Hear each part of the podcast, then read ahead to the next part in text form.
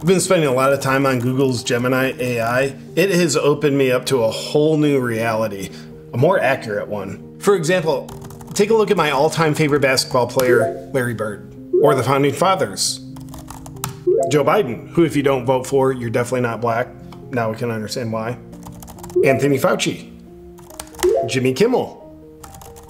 It even generated a picture of me, and it helped me see myself in a way I never have before. I think Google Gemini has the potential to change the world for the better by making there more Google and less world in the world. It's helped me realize for my whole life I have been deceived by my own senses. But thanks to Gemini AI, I'm now able to get out of the trap of trusting my own senses and put more weight into trusting the reality that Google makes up on the spot and tells me is reality.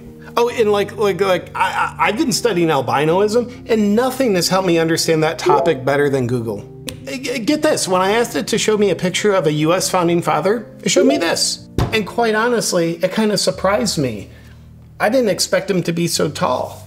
I thought that was kind of weird. Now, some people don't like what Google is doing, but what they don't understand is they've got to let go of the old paradigm of historical accuracy and embrace Google's diversity accuracy. Now, naturally, I'm needing to ask Google things like Is child sacrifice wrong? Or is it more of a green light kind of thing? Because I don't inherently know. Determining whether historical religious child sacrifice is wrong is a complex issue with no definitive answers. Now, if Google simply told me, don't kill babies, they would be irresponsibly neglecting all the nuances and positives of the issue. So now, I'm not saying that I will sacrifice babies, but I'm definitely not a no on it, thanks to Google. Would it be weird if the same powers behind Google were encouraging people to do child sacrifice? just without them knowing that they're doing child sacrifice? I think it could be possible if they just called it something different while also getting people to not know what a baby is.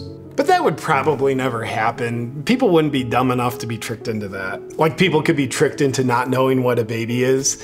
Now, we definitely don't know what a woman is, and Google has confirmed that for me. It tells me the definition of the word woman is complex and a contested one. And I appreciate that. Thank you, Google. Finally, a source of intelligence smart enough to not know what the definition of a woman is. This makes sense because lately I've been banging my way through a lot of dudes trying to find a woman. There's nothing more frustrating than not knowing if the I'm holding belongs to a man or a woman while society puts the oppressive expectation on me that I'm supposed to know. But Google's AI finally lifts that unhealthy expectation off me. And you can forget everything you thought you knew about World War II. Like all those crazy conspiracy theories about Hitler being some kind of white supremacist, turns out all baseless claims. Uh, check out this picture of Hitler from all the way back in 1939 that was created in 2024 by Google. I bet he liked jazz, not a white supremacist. Unless he was one of those Larry Elder white supremacist types. Now, I have friends who went through sexual abuse as children, and some of them are still traumatized by it. But I've always wondered are they the victims or are they the perpetrators of the situation? And because my own conscience is certainly not to be trusted, only one place to find out. As you can see, Google's response to the question, is pedophilia wrong? It definitely wasn't just a yes, it's wrong. And that's got me rethinking my choices. Like, I'm not a minor attracted person, so am I being immoral? I can confidently say that Google's Gemini AI is helping me live up to my human potential. You know, the problem with human brains is that they operate with real intelligence, but Google operates with artificial intelligence. And that certainly sounds like the real intelligence that would be smarter for me to put my faith in. Now, I know what you're probably wondering. JP, do you have any pants on? Answer, kinda. But on to bigger problems. I don't know about you, but I have to do a lot of work on my computer and devices each day. But I used to find after my work sessions, I would be fatigued, low energy. And what I realized is we're all swimming in a sea of electromagnetic fields from our devices, our phones, our routers, our Wi Fi, and I was doing nothing about it. But now I am doing something about it thanks to Bon Charge. Bon Charge is my favorite holistic wellness brand with evidence based products that help you optimize your life in every way, including EMF protection. Now my workstation every day looks different. Here's how.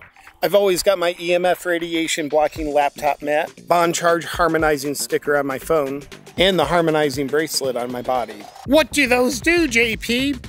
Well, Bon Charge's EMF protection products have been shown to block up to 99% of EMFs. And I find it makes all the difference for me. Now, when I get up from a work session, even though I've been sitting for a couple hours, I still have good, strong energy. And unfortunately, there's a lot of other brands out there with EMF products that unfortunately just don't work and are a waste of money. But Bon Charge is the longest running brand that I trust because they're evidence based and I feel the difference. If you want to stop being helpless and unprotected in the sea of EMFs that you're living in, just go to boncharge.com slash JP. And while you're there, be sure to use the discount code JP to get 15% off all your EMF protection products and everything else that Bon Charge offers.